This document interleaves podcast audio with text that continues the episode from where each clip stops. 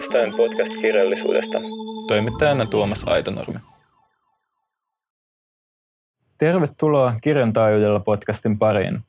Neljännessä jaksossa me käsitellään kotimaisen nykyrunouden yhteiskunnallisuutta ja olen kutsunut vieraaksi toimittaja ja kriitikko Vesa Rantaman.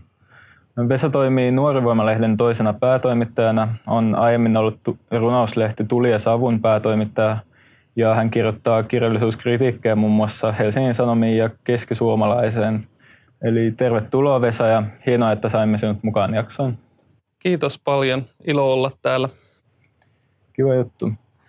Mä halusin ottaa tämän aiheen nyt tämän podcastimme teemaksi, koska kirjallisuuden kentällä runous jää usein marginaalisempaan asemaan romaanikirjallisuuden taakse – ja tämä nykyrunouden yhteiskunnallisuusaihe nousi myös siitä, kun Ylen viime vuoden tässä Kirjojen Suomi-hankkeessa julkaistulla listalla ei ollut 2000-luvulta runokokoelmia. Ja asiasta keskusteltaessa esitettiin sellainen näkemys, että runous ei kommentoisi jotenkin ajankohtaisia yhteiskunnallisia asioita samaan tapaan kuin romaanit. Ja nyt me esitämme tässä jaksossa hieman vastinetta tuolle näkemykselle – ja ainakin mun oma tuntumani on, että runouden kentällä pystytään tarttumaan hyvinkin herkästi ja nopeasti tällaisiin pinnalla oleviin yhteiskunnallisiin keskusteluihin. Miten sä Vesa näet, että mitkä on nämä runouden erityiset mahdollisuudet käsitellä yhteiskunnallisia asioita ja miksi just runous voi tarttua ajankohtaisiin asioihin nopeasti?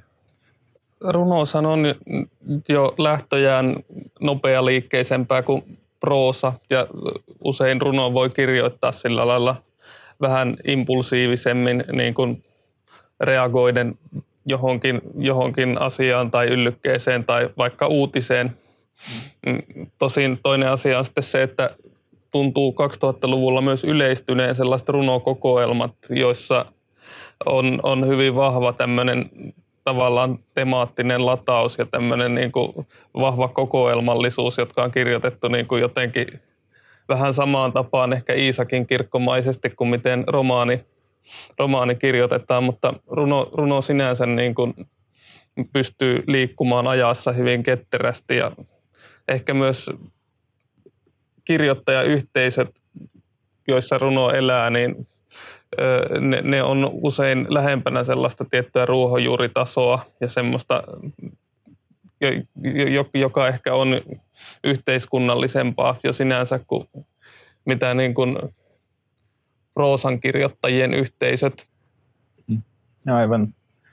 että runohan tosiaan ilmenee niin monessa muodossa kirjallisella kentälläkin, että on blogeja, somea ja lavarunoutta, jotka on tällaisia hyvin matalan kynnyksen alustoja, joissa runot saattaa tosiaan olla aivan tuoreeltaan kirjoitettuja silloin, kun ne esitetään, ne julkaistaan. Että tällaista on ehkä runon puolella enemmän kuin proosamaailmassa. Just tämän tyyppistä toimintaa ja julkaisutapoja. Ja sitten on tietysti lisäksi on hieman perinteisempänä ja hitaampana kuin noin mainitut, mutta silti kun miettii kirjallisuuden julkaisemista, niin siihen suhtautettuna nopeana alustana toimii just aktiiviset lehdet, jotka julkaisee runoja. Että on Nuorivoima ja Tuli ja Savulumoja ja Parnassa kaikissa taitaa olla niin kuin runoja myös joka numerossa. Että sekin on semmoinen just tämä alustojen ja julkaisutapojen moninaisuus. Joo, mä palaan vielä tuohon väitteeseen, että, että nykyrunous ei kommentoisi yhteiskunnallisia ilmiöitä mm, toisin kuin vaikka romaanit, niin jos niin kustan, kustantamojen katalogeja seuraa ja niin katsoo, että valtaosan vaikka niin kuin viime vuonna ja tänäkin vuonna on tämmöisiä niin kuin satavuotisvuosia jollain mm. tavalla, jossa on niin kuin vahva historiallinen lataus, niin romaaneistahan aika merkittävä osa näyttäisi olevan historiallisia mm-hmm. romaaneja, jotka jo niin kuin määritelmällisesti ei kommentoi su- tätä aikaa ainakaan suoraan. Totta. Mutta runoudessa taas niin ei, ei mun mielestä ole semmoista vastaavaa niin kuin yhtä raskasta historian painolastia kannettavana. Ei, että se on usein nimenomaan niin kuin tässä ajassa kiinni enemmän, jos katsotaan julkaistavaa runoutta. Mutta jees, tästä yleisestä niin lähdetään seuraavaksi pureutumaan sit näihin nykyrunouden kotimaisen yhteiskunnallisiin ulottuvuuksiin teemoittain. Ja nämä teemat nousevat näistä jakson kirjavinkeistä, joita kirjan taajuudella podcastille tuttuun tapaan on taas valittu viisi sekä vieraan toimesta että mun itseni. Voidaan aloittaa näistä Vesarantaman runoteosvinkkeistä ja mitä teemoja niistä nousee esiin. Et haluatko tietyssä järjestyksessä ottaa ne? Ei ole väliä, että Joo. ensimmäiseksi. Tuota, tässä olisi ehkä luontevaa aloittaa. Tässä on siis 2000-luvulta valittu nyt viisi, viisi teosta ja Kyllä. nämä ei nyt välttämättä ole niin kuin just mun suosikkiteoksia esimerkiksi, mutta jollain lailla niin kuin havainnollisia nimenomaan tätä teemaa ajatellen, eli nykyrunouden Kyllä. yhteiskunnallisuus.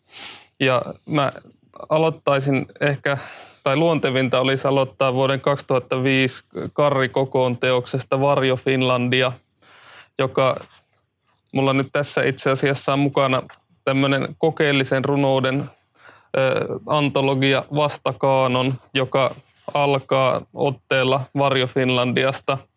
Ja tämä on ehkä monellakin tapaa niin kuin merkittävä teos nykyrunoudelle, ja, mutta myös yhteiskunnalliselle nykyrunoudelle.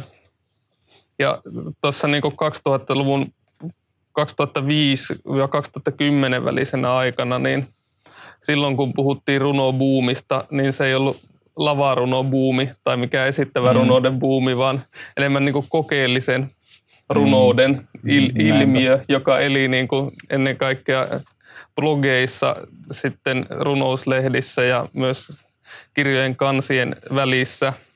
Ja siinä on kiinnostavaa se, joka näkyy ehkä edelleen runouden vastaanotossa jonkin verran, että, että tämä kokeellinen runous pyrittiin leimaamaan hyvin epäyhteiskunnalliseksi, että semmoiseksi niin estetisoivaksi kikkailuksi, jossa No lähinnä niin kuin leikitään kielen pintatason rakenteilla. Ja mun mielestä siihen nähden just tämä Varjo Finlandia, joka on tämmöinen kollaasiteos suomalaista 2000-luvun alun masennusblogeista, että Mm. tässä on pelkkää lainattua tekstiä, niin tämä on määritelmällisesti yhteiskunnallinen, et ei millään tavalla kikkaileva, jos, Niinpä. jos, jos mä nyt tiedän edes, mitä tämä kikkaileva tarkoittaa. Mä en ole koskaan ymmärtänyt sitä, Joo, näitä heittoja. sitä, sitä ihan täysin, mutta, mutta tota, tämä on tavallaan tämmöistä niin kuin tylyä proosaa, mutta jotenkin sella, sel- sellaisella tavalla, jo- jonka vaan runoudessa voi tehdä. Että tämä alkaa lauseella, että tämä on nyt lopun alkua. Tuntuu kuin olisin elänyt viimeisen vuoden maanalaista varjoelämää hengittäen lyhin henkäyksin virtuaali-ilmaa ja niin, niin poispäin Kyllä. niin, niin tämä on tavallaan selvää kaikille, että mi- mitä, mitä tämä käsittelee. Tässä ei ole mitään niin kuin epäselvää, mutta tämä on silti vaikeaa luettavaa tavallaan niin kuin henkisesti. Mm. Ja, ja, ja tuota, ehkä, ehkä tässä niin kuin näkyy, että se tämmöinen tietyn tyyppinen kokeellinen runous tai tämmöinen lainaava runous otti Suomessa aika vahvasti tämmöisen niin kuin sosiaalisen roolin tai lähti perkaamaan niin semmoisia paikkoja vaikka internetissä, joita, niin kuin, jo, joita harva jaksaa lukea. Mm, Mutta se on, se on musta hienoa, että Varjo Finlandia vastapainoksi Karri Kokko kirjoitti semmoisen Kosifan Tutte-nimisen teoksen, joka on taas suomalaista seksiblogeista ja seksinovelleista Mm, koottu. Sellainen ilotteluteos, että nämä on niinku tavallaan yö, yö ja päivä. Joo, vähän niin kuin teosparin Joo. vastakkaista. No joo, tämä Varjo Finlandia oli nyt ensimmäinen esimerkki. Kyllä, ja mielenterveysongelmia siinä niin kuin tulee esille ja just näitä ö, ihmisten omaa ääntä silleen sellaisenaan, että se on kollaasi teos ihan täysin. Joo, tuossa ei, ei, no sitä ei voi tietysti vahvistaa, etteikö siinä nyt oikeasti olisi kirjoittajan Niin. kirjoittamia lauseita, mutta tämä oletus siinä ainakin on, että tämä on niinku koottu Kyllä löydetystä materiaalista. Niin, sehän ei ikinä voi olla täysin varmaa. Niin, Aivan. Joo. No tota, sit mulla on, jos lähdetään nyt jotenkin, nämä taitaa olla kaikki loput 2010-luvulta, että tässä jää aika suuria aukkoja kartalle, No. valkoisia, valkoisia läi- läikkiä. Joo, Mulla on se on vä- väistämätön. Tuija Välipakan kolmas teos Take Away vuodelta 2013 tässä. Ja tämä on jotenkin, tässä on vähän samalla tavalla, että tuossa ko- kokoon teoksessa on myös kuolema-aihe tai ehkä just vähän semmoinen, että, että ne kirjoittajat siinä niin kuin jotenkin haaveilee kuolemisesta ja vastaavaa. Mutta tässä on taas ehkä enemmän silleen niin kuin korkeakulttuurisesti tämmöisiä teemoja. Niin kuin puhutaan puhutaan tota giljotiinista tästä, tästä henkilöstä, joka kek- keksi Mm. ja sitten puhutaan tota Dans Macabre teemasta niin keskiaikaisessa taiteessa ja ö, monista muista niin kuin kuoleman motiiveista, mutta se kaikki tuodaan jotenkin niin nykykulttuurin piiriin. Ja tässä on ehkä sellainen yhteiskuntakritiikki, mikä on runoudelle monesti tyypillistä, jos, nä, jos nähdään ehkä nykykulttuuri jotenkin lähtökohtaisesti pinnallisena ja, ja semmoisena, et, ja, ja se, siihen, siitä syntyy se teoksen sisällä semmoista tiettyä ironiaa, että, että kuolema on in, kuolema on must. Täällä on tämmöistä niin kuin, Aivan. tavallaan kulkee tämmöinen teksti tässä yh- yhden osaston ylä, yläosassa, jossa tavallaan eh, irvaillaan nykykulttuurille eh, bling bling ja cocktailtikut kosmopolitanista ja tämän tapaisia juttuja. Sitten siellä taustalla on se, niin kuin se kuoleman syvä, Mm. syvä virta. Minusta tämä on niin kuin sinänsä onnistunut runoteos ja tosi kiinnostavaa, mutta, mutta tässä, tässä näkyy ehkä semmoinen niin kuin tietty tai jon, jonkun sukupolven asenne, jota mä en ehkä koe ihan, ihan omakseni, että, Mm, niin. että, että, että tavallaan öö, tässä tehdään esimerkiksi semmoinen luomismyytti, jossa tuodaan Marilyn Monroe tähän niin kuin raamatun luomiskertomukseen. Että siinä on, on semmoinen oletus ikään kuin, että, että tämmöinen 1900-luvulla syntynyt populaarikulttuuri yrittää jotenkin keksiä maailman uudestaan ja luoda maailman uudestaan jotenkin semmoisena pinnallisempana versiona. Ja Niin, sitten, että runoilijan tehtävä on nyt jotenkin muistuttaa, että hei, tää, me ollaan kuolevaisia täällä, että jos, jos olette unohtaneet, niin Niin, jos olette sattuneet. Joo. niin. Mutta se, se tuntuu ainakin mulle vähän semmoiselta aliarvioinnilta, että, Niin, että ikään kuin siinä kulttuurissa ei olisi sitä kuolemaa ennen kuin se runo, runoilija kirjoittaa sen sinne sisään. just. Mutta joo, tosi kiinnostava teos kuitenkin. Kyllä, kuolemasta ja erityisesti nykykulttuurissa siihen suhtautumisesta. Että mä rupesin miettimään tuossa samalla, että mitäs muita kuolemaa käsitteleviä runoteoksia nyt on ollut. Et tuli mieleen viime vuodelta Tomi Kontion saattaa olla, jos Mm. on tämä rakkauden ja kuoleman vuorottelu ja jotenkin niiden niin kuin kietoutuminen toiseensa, mutta siinä ei ehkä on vaan selaillut ihan pikkusen ja kuullut livenä niitä runoja, että sinne ehkä ollut tällaista yhteiskunnallista puolta sit sinänsä, mutta onhan näitä ollut. Niin se on ehkä semmoinen niin tavallaan klassinen tai jollain lailla myös semmoinen filosofinen tavallaan kuoleman käsittely si- siinä teoksessa, Mm. että, että se ei, niin kuin, se ei niin kuin möyhi semmoista tavallaan kulttuurin kuvastoa ollenkaan, vaan se on jotenkin silleen klass, klassisella tavalla semmoinen runoilijan henkilökohtainen kuolemasuhde. Mm, aivan. Jep. Sitten seuraavaan. Joo. Ö, Mulla on Mia Röngän teos Maanalaiset linnut vuodelta 2016. Ja tässä ehkä näkyy tämä tämmöinen niin kuin yhä syvempi niin kuin ekologisten teemojen käsittely nykyrunoudessa, jota on vaikea, olisi vaikea olla huomaamatta tavallaan. Ö, Ja mä kävin just viime viikonloppuna, tai olin Roihuvuoressa kirjallisessa salongissa kuuntelemassa tämmöistä eko, ö, y- ympäristöteologi Panu Pihkalaa, joka on Okei. kirjoittanut kirjan tota, ympäristöahdistuksesta. Ja ympäristöahdistus ja toivo. Ja hän, hän niin puhuu siitä aika hyvin, että tavallaan tämmöinen ahdistus, mikä liittyy ilmastonmuutokseen ja muihin ympäristöongelmiin, niin on, on tavallaan jo, jollain lailla alidiagnosoitu ja monesti semmoinen peitetty asia mm. nykykulttuurissa, että, että se, tosi monet kokee sitä, mutta sitä ei jotenkin ole sallittua puhua välttämättä kovin monissa yhteyksissä ja se saattaa Kyllä. jäädä huomaamatta ja monet ei välttämättä tiedosta, että se toinenkin ihminen sen vieressä saattaa kokea jotain sellaisia tunteita. No mun mielestä runous on siitä hieno tavallaan väylä, että, että runouteen jotenkin tiedostaen tai tiedostamatta niin suodattuu tämmöisiä kulttuurisia syvävirtoja. Mm. Ja epäilemättä tässä Röngän tapauksessa, koska hän on niin kuin, ö, käsittääkseni biologi ja myös tietokirjailija ja tiedetoimittaja ja tavallaan tämmöinen oikea tiedeihminen, joka kirjoittaa myös runoja, niin tämä on niin kuin ihan, ihan tietoista tämä ympäristöteemojen käsittely ja mm, siinä mielessä niin kuin onnistunutta.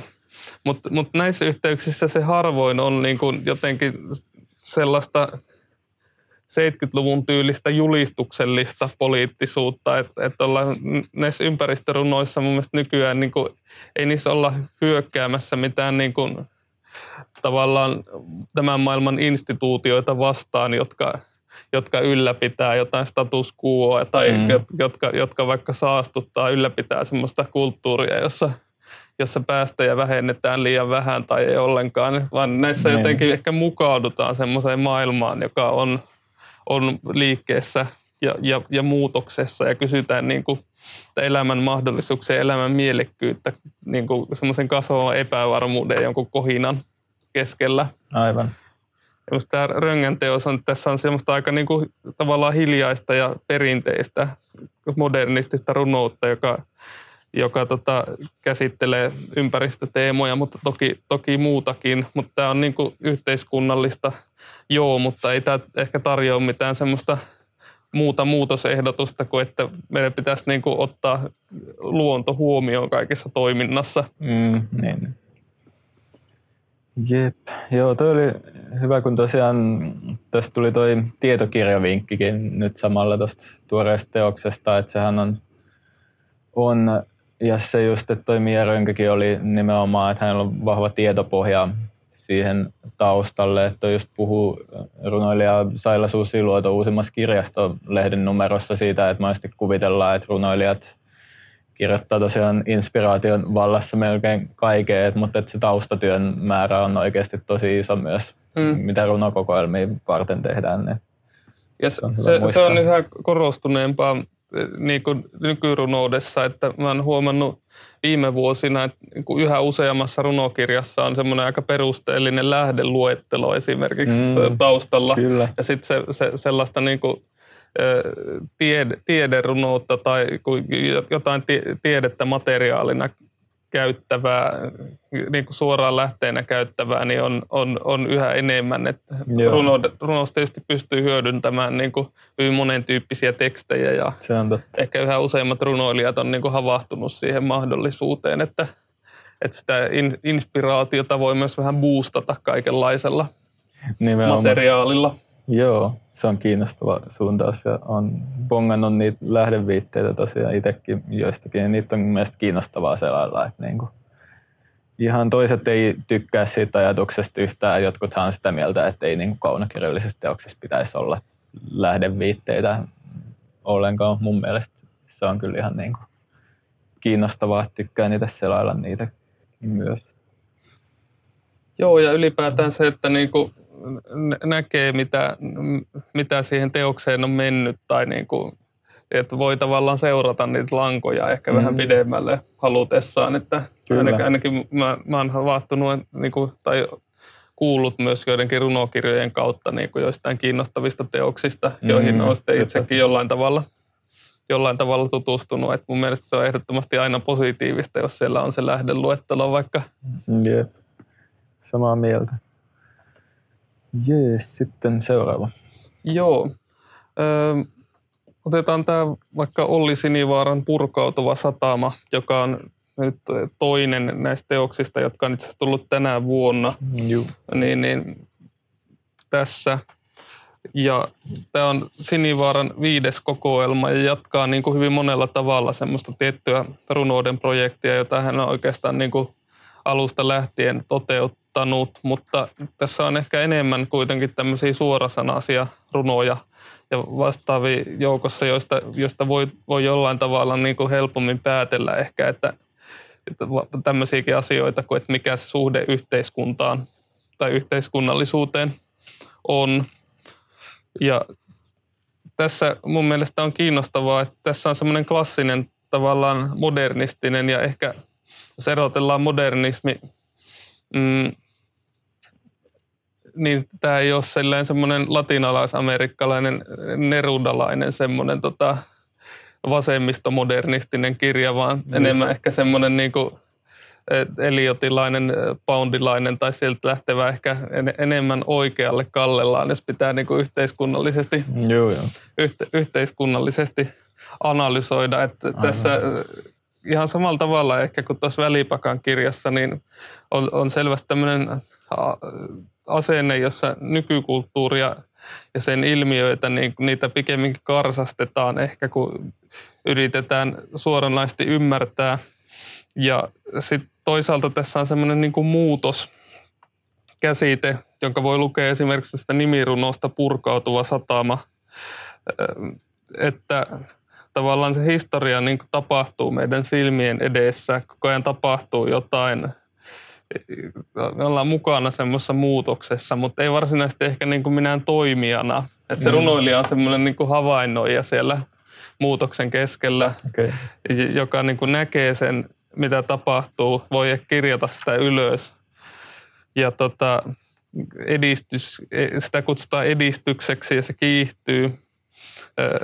Yhä kiihtyy niin kuin maailmansotien jälkeen ja ollaan menossa jonnekin, ei oikein tiedetä – minne, mutta sille ei tavallaan niin kuin voida mitään. Yes.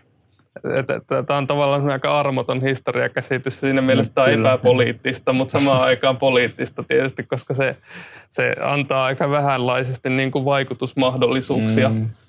Joo, tasoja löytyy.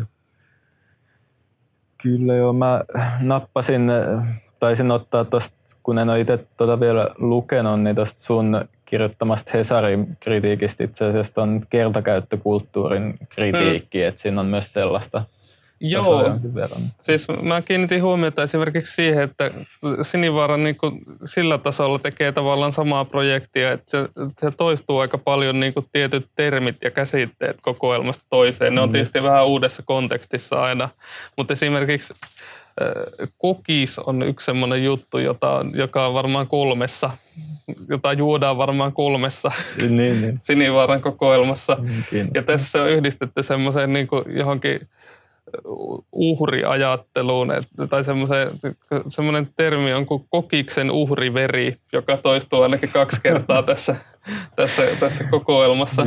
Et, et, et se on, se on niin kuin jotain semmoista, joka niin kuin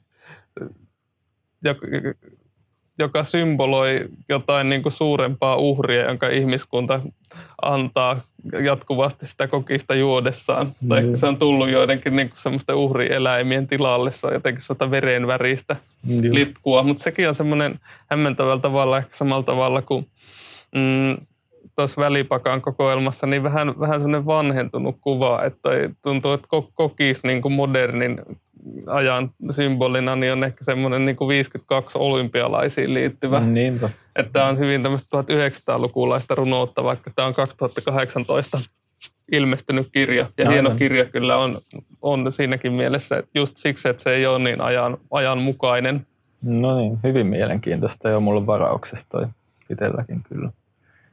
Jep, sitten vielä viides ja se toinen uutuusteos nyt sitten Joo, listalta sen. Tämä on aika tuore julkaisu, eli Susinukke Kosolan varisto tutkielman tyhjyydestä hyllyjen takana. Ja tämä nyt on yhteiskunnallinen paitsi sisällöltään, niin myös ehkä julkaisutapansa mm. vuoksi, että tällä, tällä ei ole niin kuin ISBN koodia tai mitään semmoista, mikä tekisi tästä niin kuin julkaisun tai kirjan perinteisessä mielessä. Kuulemma tekijä joutuu kuitenkin lähettämään kuusi kappaletta kansalliskirjastolle, Joo, joten, joten tämä on, on kirja. Ja kyllähän tuo kirjalta näyttää. Tämä on käsin kirjoitettu ja sitten painettu ja tässä on semmoista niin kuin hienoa käsityön tuntua. Tässä on mustaa ja punaista väriä Jep. niin tekst, tekstissä. Ja sitten se, että tätä ei voi ostaa tai voi, mutta se ostetaan niin kuin henkilökohtaisella tunnustuksella, joka pitää paperilapulla eh, välittää runoilijalle, josta saa sitten niin kuin vastineeksi tämän, tämän kirjan. Niin se, tämä, tämä kaikkihan on erittäin yhteiskunnallista. Että tässä tavallaan niin kuin luodaan uusi, uusi tapa hankkia kirjallisuutta, joka tietysti myös kommentoi ehkä samalla sitä, että miten yleensä kirjoja hankitaan. Että pidetään niin kuin, että kun mä menen runokauppaan ja äh, annan 25 euroa runokaupan myyjälle ja saan runokirjan Mm, vastineeksi, niin se on semmoinen ikään kuin neutraali prosessi meidän yhteiskunnassa, mutta ehkä tämä prosessi just niin kuin kommentoi sitä, että, että se raha ei välttämättä olekaan niin neutraalia, vaan sä luovutat niin kuin jotain itsestäsi Niin. siinä runokaupan myyjälle joka tapauksessa. Kyllä. Tiedät sitä tai et, ja tässä tehdään, tehdään niin kuin nähtäväksi Yes. tässä, tässä projektissa. Ja ehkä tämä liittyy myös siihen, että runous on yhteiskunnallista mun mielestä erityisesti näiden rakenteiden kautta ja tämmöisten niin kuin kollektiivien, pajojen, ö, yhteisöjen, osuuskuntien ja tota, esiintyvän runouden porukoiden kautta, jotta sen ym, runouden ympärille muodostuu mm, ja jotka muokkaa yhteiskuntaa ja sen rakenteita omilla, omilla tavoillaan. Ja ehkä tämä just hyvin tietoisena eleenä tämä varisto niin kun sijoittuu tämmöiselle kentälle yhteiskunnallisuutena. Jos Kyllä. me puhutaan sitten tästä vielä lyhyesti tästä itse teoksen yhteiskunnallisuudesta, niin tämä on, mm, tässä ei nyt taideta käsitellä Juha Kulmalaa, joka oli mulla yhtenä ehdokkaana Aa. tähän, mutta mun mielestä Susinukki Kosola on tavallaan semmoinen nuoremman sukupolven vastine runoilijana Juha Kulmalalle, Just. joka, joka niin kuin tavallaan vyöryttää semmoista niin kuin tietyn tyyppistä ö, kuvastoa ja tietyn tyyppistä asennetta sille aika armottomasti ja aika paljon sitä materiaalia niin kuin lukijan silmille, että se joutuu kohtaamaan jotain ehkä tämmöisiä inhon kaltaisia tunteita ja, ja, ja vastaavaa. Ja tässä, tässä on ehkä kysymys siitä, että me eletään jossain, me eletään maailmassa, jossa kaikki on jotenkin tuotteistettu ja kategorisoitu ja laitettu paikalleen niin kuin eri, erilaisilla, eh, erilaisilla kuvilla ja eri, erilaisilla ikoneilla ja vastaavilla. Ja me operoidaan niin semmoisessa maastossa, jossa ei tavallaan, josta ei tavallaan löydy muuta kuin jotain peilipintoja eikä mitään semmoista niin tavallaan ää, ai- aitoa olemassaoloa ö, niin, niin helposti, niin tässä tavallaan kysytään, että mi- minkälaisilla ehdoilla se aito olemassaolo olisi mahdollista Okei. ö, tässä yhteiskunnassa. No niin.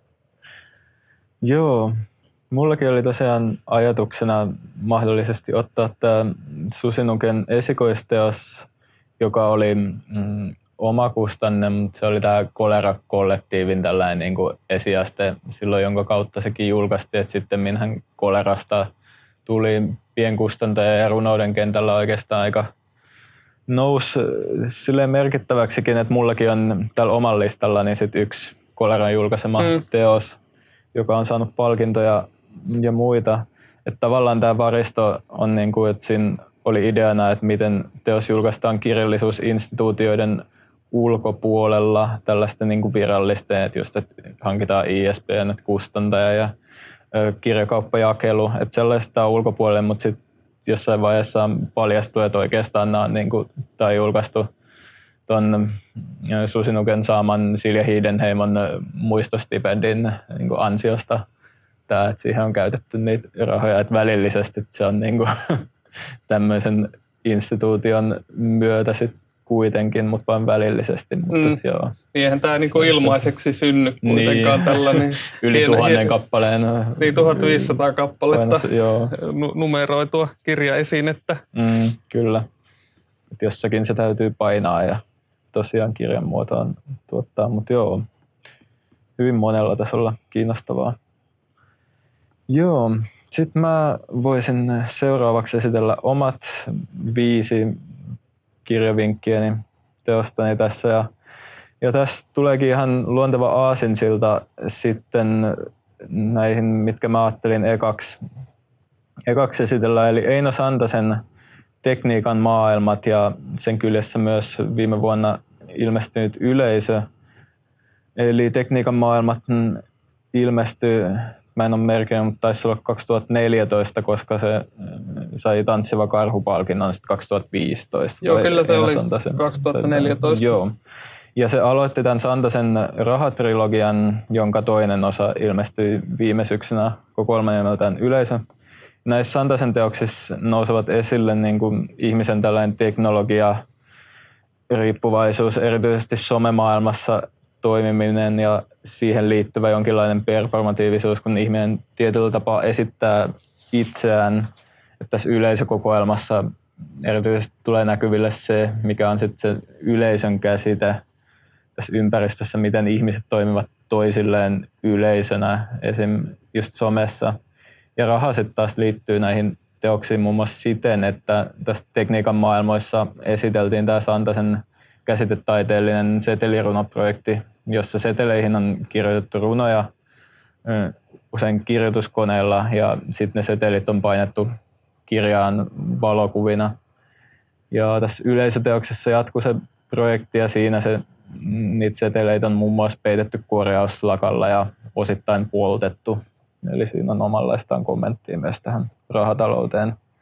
Niitä ei aina Sitten, silleen tunnista edes seteleiksi melkein mm. siinä yleisöteoksissa, että ne on niin, niin pahoinpideltyjä, että siinä tekniikan maailmassa niillä olisi voinut mennä sinne runokauppaan ostamaan runokirjan vielä niillä seteleillä, mitä siihen Joo. on painettu, mutta sitten noin yleisön ne käsin käyttökelvottomia. Jep. Joo, ja niissä kummankin teoksen lopussa on pieni teksti, esseeksi voisi ehkä kutsua, missä Santainen on kertonut just tästä, niin kuin varsinkin tästä seteliruno-projektista sitten tästä käsitetaiteellisesta, että miten, miten sitä on käytännössä toteutettu ja näin. Että sekin on minusta ollut kiinnostavaa lukea, vaikka siitäkin mä olen lukenut kriittistä kommentaaria, että miksi runokirjan lopussa täytyy olla tällainen kirjoitus. Mutta musta se on ihan kyllä perustelee paikkansa osin, osina näitä teoksia. Sitten toisena kirjana mulla on J.K. Ihalaisen sytykkeitä. Mm, Tämä tuli Sammakolta 2016 muistaakseni. Myös tämän pitkän linjan runoilijan J.K. Ihalaisen pari vuotta sitten tämän ilmestyneen kokoelman runoissa koetaan tota nykymaailman digitaalis- digitaalistumisen aiheuttamaa ahdistusta. Runot on hyvin painokkaita, ärhäköitäkin puheenvuoroja siitä, mitä tällainen maailmanmeno aiheuttaa ja ottaa kantaan sokeutuvaan maailmaan, kuten teoksessa sanotaan, jossa ihmisen kiire tarkoittaa sitä, että hänellä on merkitystä ja taas jos ei ole kiire, niin se merkitys katoaa. Kokoelman ihmiskuva on varsin kyynistynyt ja tämän alkupuoliskon tämä voimakkaat rakkauskuvaukset, jotka on tosiaan tämän teoksen toinen puolisko ja teema, niin nekään ei tunnu jotenkin pelastavan sit siltä tuholta, joka vaikuttaa lannistaneen sen runoin puhujan siinä toisessa, toisessa osiossa. 2000-luku tuomitaan sijoiltaan suistuneeksi ja kolmas maailmansotakin on kuulemma jo käynnissä. Ja aika voimallinen, voimallinen teos. Jep. Mm, sitten, sitten kuten mä mainitsinkin, niin Koleran julkaisema on tosiaan tämä Aura Nurmen villieläimiä. Tämäkin oli 2016. Ja lavarunoilijana ja lisäksi lavarunouteen liittyviä tapahtumia järjestävän Helsinki Poetry Connectionin aktiivina tunnetun Aura Nurmen ensimmäinen runokokoelma kirjana ilmestyi just sopivasti silloin, kun Hesarissa oli julkaistu juttu siitä, miten kotimainen nykykirjallisuus on kovin keskiluokkaista, niin se tässä kirjasta kritiikissäkin mainittiin sitten, että Aura Normen kokoelma ei ainakaan ole sitä, vaan tuo näkyviin sellaista ö, lähitodellisuutta, kuten voisi ehkä sanoa, että lapsia, jotka on kasvaneet villieläinten parissa, kuten kirjassa sanotaan, poissa olevaa vanhemmuutta ja syrjäytymisen polkuja. Ja eilen toi kirjastokaista striimasi tähän lukuviikkoon liittyen lavarunaustapahtumasta ja me satuimme meidän yksikköpalaverissa tässä kokoustilassa, jossa nytkin istumme katsomaan tuota pätkän sitä striimiä just silloin, kun Aura esitti tämän runonsa, jossa puhutellaan isää ja toistetaan en saa tästä runoa ja mulla meni taas kylmät väreet, kuten aina kun mä oon kuullut sen runon livenä, niin kun se on, Aura on hyvin vahva esiintyjä myöskin. Ja se on tosi kuvaava se myös, että en, en saa tästä runoa tavallaan, että siinä se käsitys, että mitä niin kuin runouden pitäisi olla, mm. niin, tai mitä, mitä se ehkä on ollutkin, niin jotenkin, jotenkin pakenee tai tavallaan ihan, ihan oikea havainto, että, että niin kuin tätä ei voi niin kuin kirjoittaa sellaisessa runouksessa. Siitä puuttuu se kielioppi tavallaan välistä, että sitä mm. ei ole niin kuin tehty suomeksi aiemmin. Että se on siinä mielessä pion, pioneerityötä. Kyllä että runoudella on ollut hyvin tietyn tyyppiset aiheet, joihin esimerkiksi niin kuin tämmöinen, tämän tyyppinen syrjäytyminen ja tavallaan huono vanhemmuus mm. niin kuin suoraan koettuna ei ole kuulunut. Joo, sitä ei ole tosiaan ollut että siinä mielessä. Tämä huomioitiin aika laajasti, että tuli Helsingin Sanomien äh, kirjoituspalkintoehdokkuus ja Kalevi Jäntin palkinto ainakin tälle kokoelmalle. Joo, sitten äh, Mulla olisi tämmöinen kuin Henrikka Tavin esim. Esa, mm, joka sen palkittiin Helsingin Sanomien kirjallisuuspalkinnolla 2007. Ja tuossa kokoelmassaan kieli on usein itsessään jonkinlainen väline. niissä runoissa huomio kiinnittyy kieleen ja sen materiaalisuuteen, eli vaikutteita on jonkin verran taidettu ottaa tuolta language-runouden puolelta, joka on ollut erityisesti Yhdysvalloissa vaikuttanut tällainen suuntaus, josta muuten hyvänä esimerkkinä on ilmestynyt taannoin toi palkitun amerikkalaisrunoilija Armantroutin, miten lausutaankaan, kunhan sanoin niminen suomennosvalikoima Aki Salmelan kääntämään. Et suosittelen sitäkin lämpimästi.